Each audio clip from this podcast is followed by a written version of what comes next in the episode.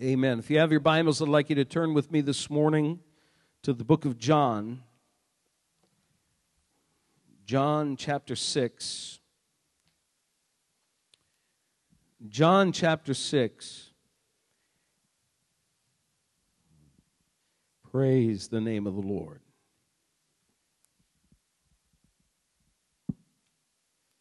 And I want to preach a message this morning entitled, He'll Use What You Give Him. He'll use what you give Him. I don't know if you remember in the Old Testament, the Bible, and we're not going to turn over there and read it, but when God, uh, when Moses encountered the presence of the Lord there in the desert, and God commissioned Moses to go uh, and help to deliver the people of Israel and to lead the people of Israel out of Egypt, 400 years of slavery, 400 years of bondage. Moses made all kinds of excuses as to why he couldn't. First, he said, I can't, you know, I can't do anything because I'm not a public speaker. Nobody's going to listen to me. I can't speak. I I have a speech impediment of sorts that it's going to make it difficult for people to actually want to listen to me. And God said, Fine, you tell Aaron what it is that I've told you, and then Aaron's going to speak on your behalf. God got over that hurdle with Moses. Moses said, I, I don't have anything to give, I don't have anything that is really going to, to help. Remember, the Bible says this God asked Moses, What's in your hand? What is it that's in your hand? Moses looked at it and said, It's a rod. It's just a rod. It's a staff that, you know, a shepherd might have had the crook on the end where the shepherd's crook where they could get the sheep if the sheep are going astray, but it was just an ordinary rod. He says, I've got a rod. He said, Throw it on the ground threw it on the ground, all of a sudden it became a snake, a serpent. God said wisely, pick it up by the tail. Don't go for the head.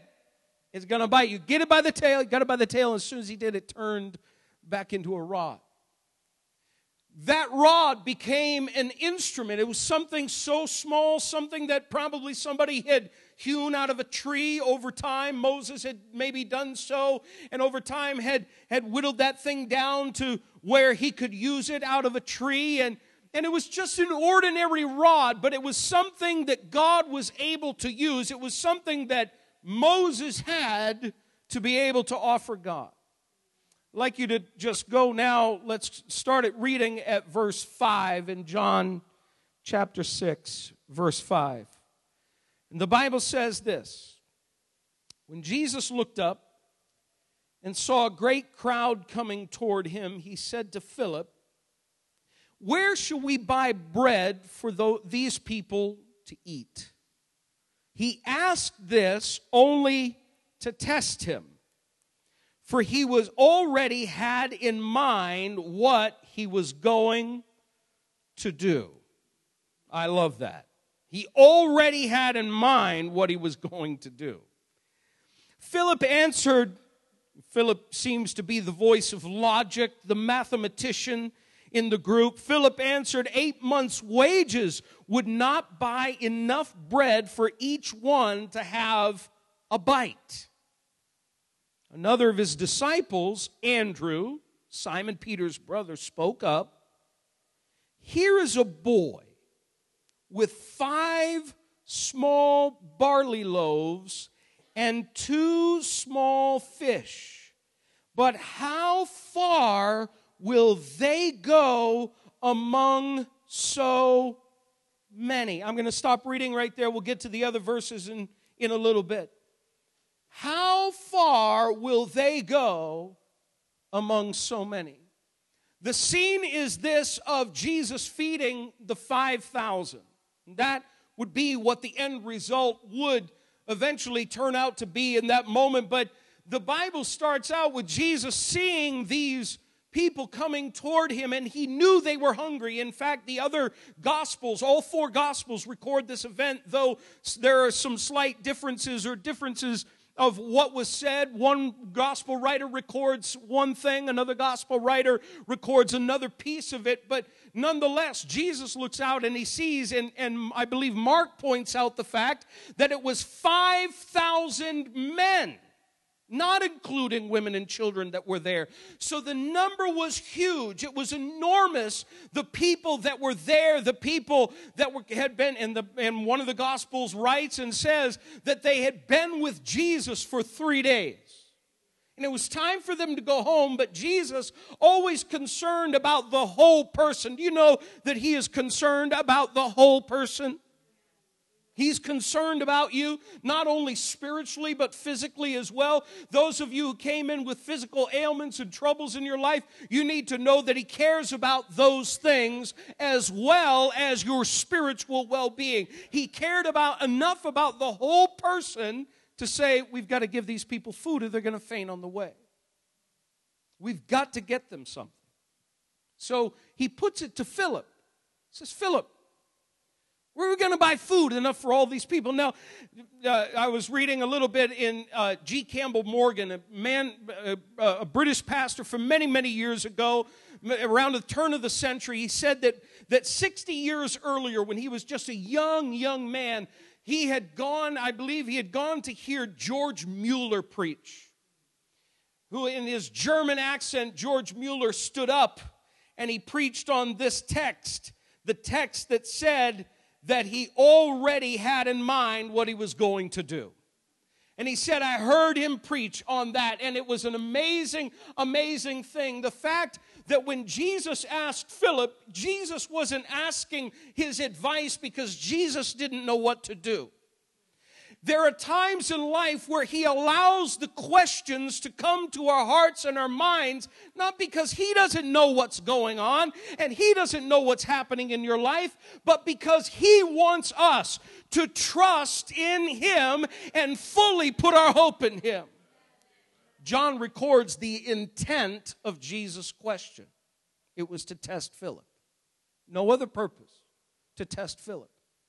I don't know if you remember the story. We're not going to take time to read it, but in Ezekiel chapter 37, it records for us the valley of dry bones, the vision that, that Ezekiel had of the valley full of dry bones. And the Bible says the Spirit of the Lord took him up uh, and set him down in the middle, middle of a valley that was full of dead, dry bones. There was nothing there, it was just bones. And he told Ezekiel, he said, These bones are the whole house of Israel. And he, he asked him this before he, he kind of clued him in on the point that he wanted to make through this experience. He asked him this question. He said, Ezekiel, can these bones live? Now, the very important question because it was put to a human being who understands life and death. When you're dead, you're dead. Pretty much, you're not coming back. At that point, they had no defibrillators. At that point, they had no hospital rooms and emergency rooms. They didn't know, you know, mouth to mouth resuscitation, besides the fact it was bones. He said to him, Can these bones live? Now, I love Ezekiel's response. The Bible records for us and tells us that Ezekiel said this, O Lord, you know.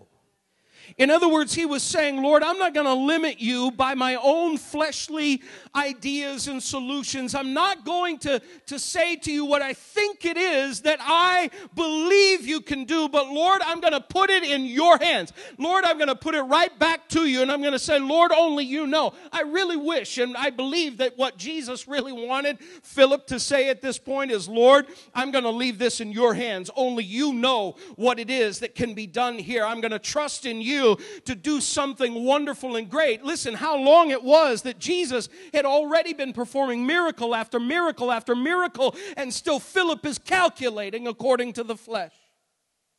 God doesn't want us to calculate according to the flesh. He wants us to trust in the fact that whatever He is able to do, then when we come to Him, we're going to say, Lord, it's impossible for us. But whatever is impossible for man is always possible for God. We will trust in the name of the Lord our God. Some are going to trust in horses and chariots, but we're going to trust in the name of the Lord our God. Philip, you know, he pulled out his calculator. Eight months, eight months salary. Are you kidding me? Lord, eight months' wages isn't even enough. I don't know why he went, didn't go up all the way to how many months' wages it would actually be for everybody to eat, but he stopped at eight months. I don't know if he couldn't figure that high, but eight months' wages, Lord, not even everybody can eat. And I believe, and John tells us, and he clues us into the fact that he was saying it to test Philip. In other words, Philip, Will you just trust in me that I can do the impossible? Will you trust in me that though it looks negative, though it looks bad, though it looks hopeless on the outside, that God specializes in situations that seem impossible with man and He's able to step in and do abundantly above all that we could ever ask or think? You say it's impossible, the doctors say it's impossible. Your, your, your friends and family say it's impossible, and God says, No, with me I can do all things. God asked, asked uh, he asked Jeremiah, Is anything too hard for God? Later on, as Jeremiah is writing, he says, Ah, nothing is too difficult for you, Lord. Nothing is too difficult for you. There is nothing that is too hard for God to accomplish. And, brothers and sisters, in the flesh, these were 12 disciples standing there with Jesus. They're looking over a multitude of people that numbered greater than 5,000, even though the, the gospel writers only record 5,000. It was 5,000 men besides women and children. They're looking out over this great number of people. They say, There's no way that this can happen, Lord. There is absolutely no way. And Philip confirms their negativity on it all. He confirms how bad the situation looks. Lord, eight months' salary wouldn't even get enough for everybody to eat, and there isn't anybody sitting around here with eight months' salary hanging out in their pockets. Lord, what are we going to do? Well, that's what really what Jesus asked them. What are we going to do, Philip? Might have been better for Philip to just say, Lord, you know what, what can be done here. And so, Lord, I'm going to trust in you. I am not going to limit you with what I think. I'm not going to limit you with, with my way of doing things and my way of calculating and figuring and doing all of that. You know what, brothers and sisters? Time and time again, not only throughout Scripture, but also throughout church history. Anything that has ever been done that has been great for God has been done in the face of impossible situations and impossible odds. God, you know, God looks down and He knows, the Bible says here, that Jesus knew what He was going to do. He already had in mind what it was that was going to happen. And we often say, Well, I don't know what God wants to do. I don't know that. And it's true, we might not know. But maybe in the face of not knowing, what we have to say is, God, you do know. So I'm going to believe in you. I'm going to hope in you. I'm going to trust in you. No matter how bad it looks, I will believe and trust in you. John chapter 6 and verse 8. Here's really where I want us to get because this is sort of an amazing thing. And, you know, Andrew, Peter's brother, kind of steps up and he tries to bring a solution of sorts. He tries to go to a place where maybe Philip didn't go. He's looking around, and I don't know how deep into the crowd he got. You got 5,000 plus people sitting there. You, you can imagine that with a crowd that size, the disciples can't go, go too far into it. And they're there and, and they're just standing there waiting for Jesus to do something. And all of a sudden, Philip looks around and he probably sees this little boy who had come who was carrying a little lunch. His mother had enough foresight to, you know, pack the kid something to eat. And he brings the little boy to Jesus. The Bible says this another of his disciples, Andrew, Simon Peter's brother, spoke up. Here is a boy. And notice how in, in front of each of these words, it shows how small it is. In fact, that's, that's the word in English that it uses. But the whole sentence is this sort of a, like a diminutive, like we're making, you know, almost not making light of it, but showing how tiny this is by comparison to the need. Here is a boy with five small barley loaves and two small fish. And then he adds, big dummy, shouldn't have added this. But how far will they go among so many? How far will they go among so many?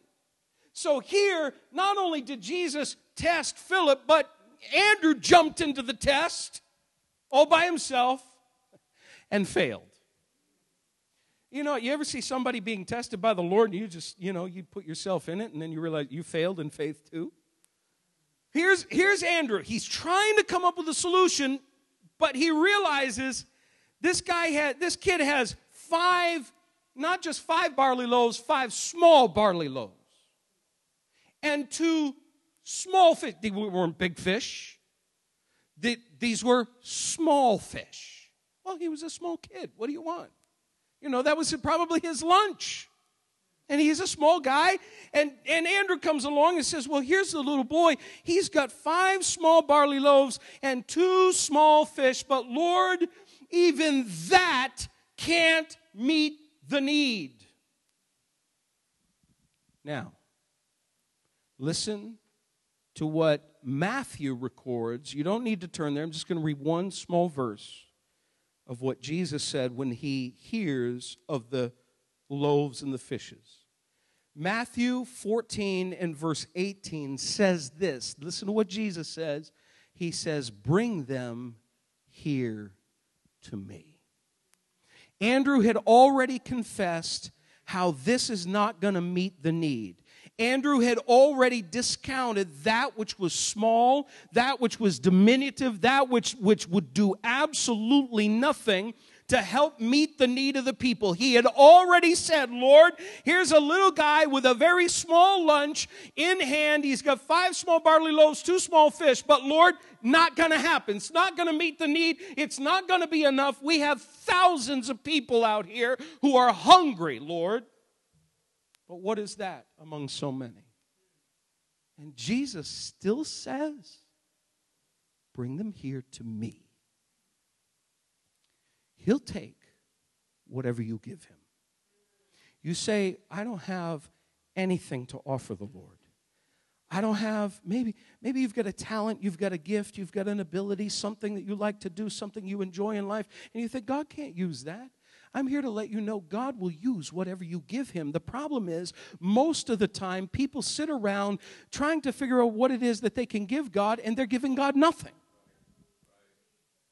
They're giving God absolutely nothing. You say, All I have is years of heartache and heartbreak and sorrow and pain and frustration. And yes, I've come to the Lord and He's saved me and He's, he's given me hope, but I don't have anything to give Him. Why don't you start by giving Him the pain and the heartache and the heartbreak and the sorrow? And how many testimonies have you heard in life of people who simply gave their pain and their heartbreak and their sorrow to the Lord, and the Lord used that to bless others? It's an amazing thing. He'll take whatever you give him. You say, I got very little to give him. We'll give him the little. I was going to save this until a little bit later, but I want to read this to you. This is a hymn. Heard Larry Ford sing this years ago at the Brooklyn Tabernacle, and he's, you know, he sings at any time the Gaither uh, gathering gets together, and he's, the, he's just such a powerful voice. But I'm just going to read read the first couple of stanzas of this hymn. It's called Little as Much when God is in it. In the harvest field now ripened, there's a work for all to do. Hark, the voice of God is calling to the harvest, calling you. Little as much when God is in it. Labor not for wealth or fame. There's a crown and you can win it if you'll go in Jesus' name. Does the place you're called to labor seem so small and little known? It is great if God is in it, and He'll not forget His own. Third, the fourth stanza says this When the conflict here is ended, and our race on earth is run, He will say, If we are faithful, welcome home, my child, well done. Little is much when God is in it. Labor not for wealth or fame. There's a crown and you can win it if you'll go in Jesus' name.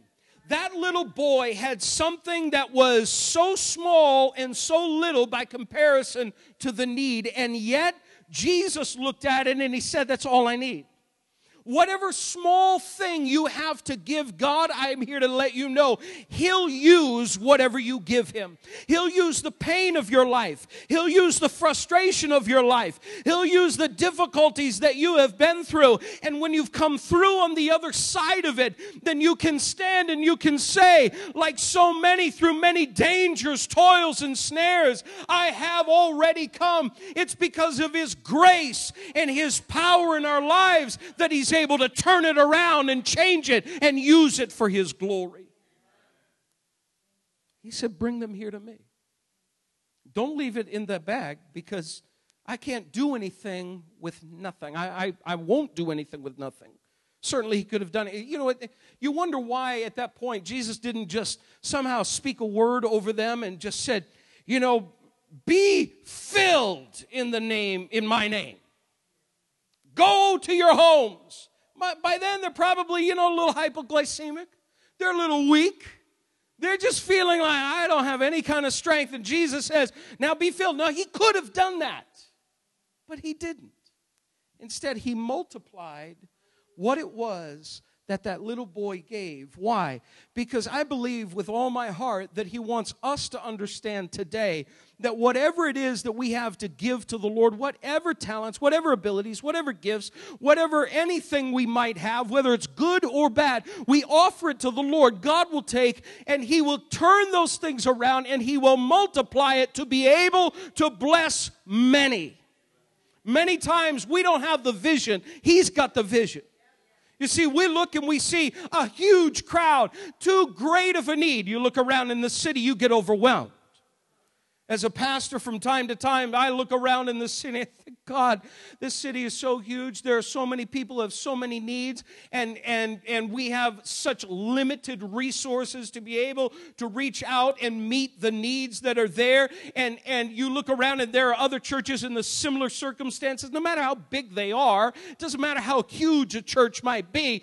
That that we are, it seemingly is great. The task in front of us is great, but we have to say, Lord, whatever it is that we have to give, we're going to give it and believe that you're going to multiply it. That's what, that's what September the 18th is all about. Back to church Sunday. It's about us just saying, Lord, what, what, you know, I can invite somebody. I can open my mouth and say, why don't you come with me to church? I can do that. You say, I'm not even sure I can do that. Yes, the Lord will give you strength. He's going to help you. He's going to give you the power that you need to be able to open your mouth and just overcome any kind of fear and invite somebody to church. And when they come in, whatever little you have given to God, God's going to multiply it and do something great with it. Little is much when God is in it. You know what? He'll, he will use whatever it is that you give Him. Listen to what the Bible says in verse 10. The Bible says this Jesus said, Have the people sit down. Now, I, I, honestly think that one of the reasons why Jesus did not say to the people, Now, you know, just be strengthened and go home, is because very few of them there, though they had listened to Jesus for a few days and maybe even seen miracles, might not have had the faith to turn around and walk home. But you know what they had? They had the faith to sit down. They had the power to sit down. They had, in that moment, they were able to do that. Jesus said, Have them all sit down. Don't even feed them standing up. This, they're, they're too weak for it. Let's feed them, and they're going to sit down, and this is just going to be the biggest picnic in recorded biblical history. Have them sit down, and then the Bible says this there was plenty of grass in that place. The men sat down, about 5,000 of them. Jesus then took the loaves, those five, remember, five small loaves, two small fishes, gave thanks, and distributed to those who were seated as much as they wanted. This was not a rationing that occurred. This was no, you know, you get you get one little crust of bread and you get one little morsel of, of fish, you get one tiny little piece of it. This was not, this was, people needed strength, they needed fuel. And the Bible says here that he distributed to those who were seated as much as they wanted. He did the same with the fish. Verse 12. When they had all had enough to eat, he said to his disciples, Gather the pieces that are left over, let nothing be wasted. So they gathered them and filled 12 baskets with the pieces of the five barley loaves left over by those who had eaten. Amazing. They're sitting there, and how Jesus, I don't know, I don't know what, you know, you, I wish I could have seen exactly how it started to multiply. You know, as he began to break it, all of a sudden, did the bread in his hand just, you know, it, there was just never an end? You know how, how magicians do it out of their sleeve? You know, just, no, not like that. But I'm just, you know, how did it happen? We don't really know. Scripture doesn't concern us with that. It's not important in the end. It's just a curiosity. But the most important thing is this is that the people who were there who were in need were filled. One of the gospel writers says, and all were satisfied. Oh, listen, doesn't that remind you of a verse of scripture that says, Taste and see that the Lord is good? When you taste Him, you don't want anything else. When you taste what he's got, there is nothing else that will do. When Jesus satisfies the soul, and I'm telling you, he will satisfy your soul. He will give you exactly what you need. But in that moment, he multiplied it so that everybody ate, and they ate, and they, hey, I don't know if people are coming up for seconds. I don't know if they're saying, I just need a little more. I need something else. But there was enough food for everybody to eat and to be satisfied. And, brothers and sisters, Jesus is not about to skimp on what it is that you have to give him. What you have to give him, he will multiply to be able to bring the satisfaction of the soul to somebody's life that is around you that he wants to use you to touch and to minister and bring grace and bring help. Oh, the need is great. There's no doubt about it. But you know, if we look through the eyes of flesh, we're going to get overwhelmed. We're going to get discouraged. We're going to think there's no way that God can ever use us. There's no way that the need could ever be met. And you know what? I think what we all have to do is we have to begin to say, Lord, you just you take what little I have and Lord, I'm going to trust that you know exactly what you're going to do with it because the Bible says he already knew what he was going to do. He knew he was going to feed that whole crowd. He knew in that time that's exactly what was going to happen. So we've got to trust in the fact that God already knows, that He is omniscient, that He knows everything. He sees, the Bible says, from the end to, to the beginning. He knows exactly what's going on. And you know what? We've got to believe and to trust that God knows, though we don't.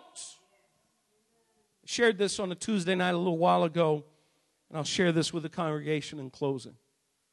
Uh, when I was up in Maine, I had the. Uh, visiting my, my mother and family there, uh, had the opportunity to go up in a small airplane um, down in central Maine.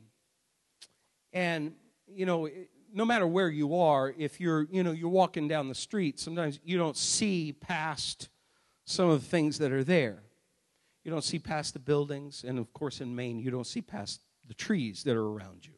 All you see is just, you know, it's forest. And and you, you just see only a small amount, very little. And went up in that airplane with my brother in law's father as he, he flew, he's a pilot. And he went up in the plane, and all of a sudden, he said, You know, it's a nice clear day. He said, We probably have a good 100 miles of visibility. And as we began to fly up over in that central part of Maine, he said, You look out that way and you can see some of the hills of, of western Maine headed toward Quebec, Canada.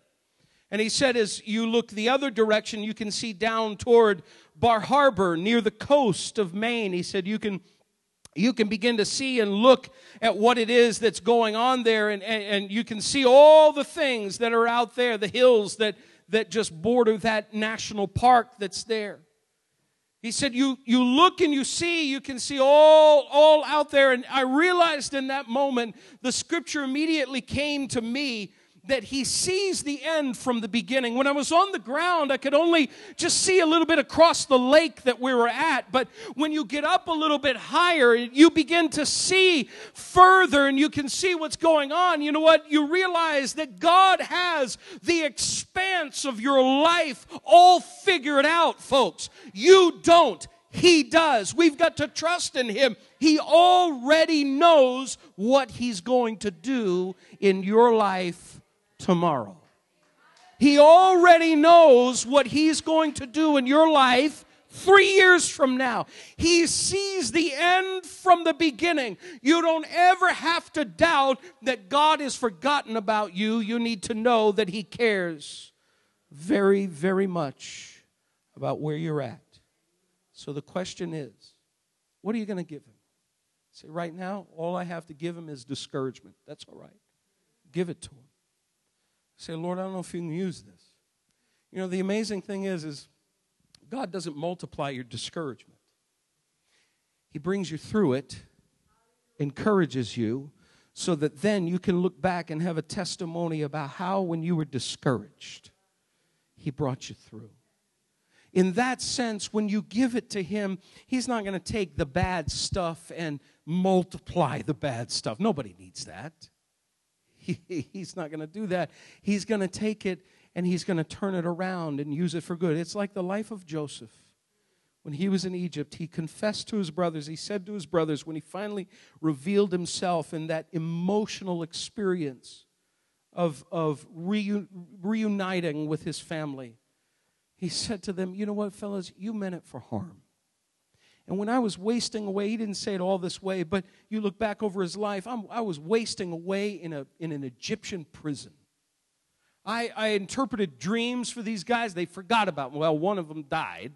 He got killed. The other guy, he forgot all about me. And here I sat for another couple of years in that prison until finally, all of a sudden, he remembered he said, What it was that you intended for harm in my life, I've got to tell you, and I've got a testimony that God turned it around for good. What the devil has meant for harm, you can even take those bad things and you can say, Lord, here it is. And God says, That's fine. I'm going to use it as a testimony of my grace and turn it around for good in your life. I'm going to change the situation to help you to be able to stand your ground and say, I want you to all see how good God is how great He is. Can we stand to our feet today?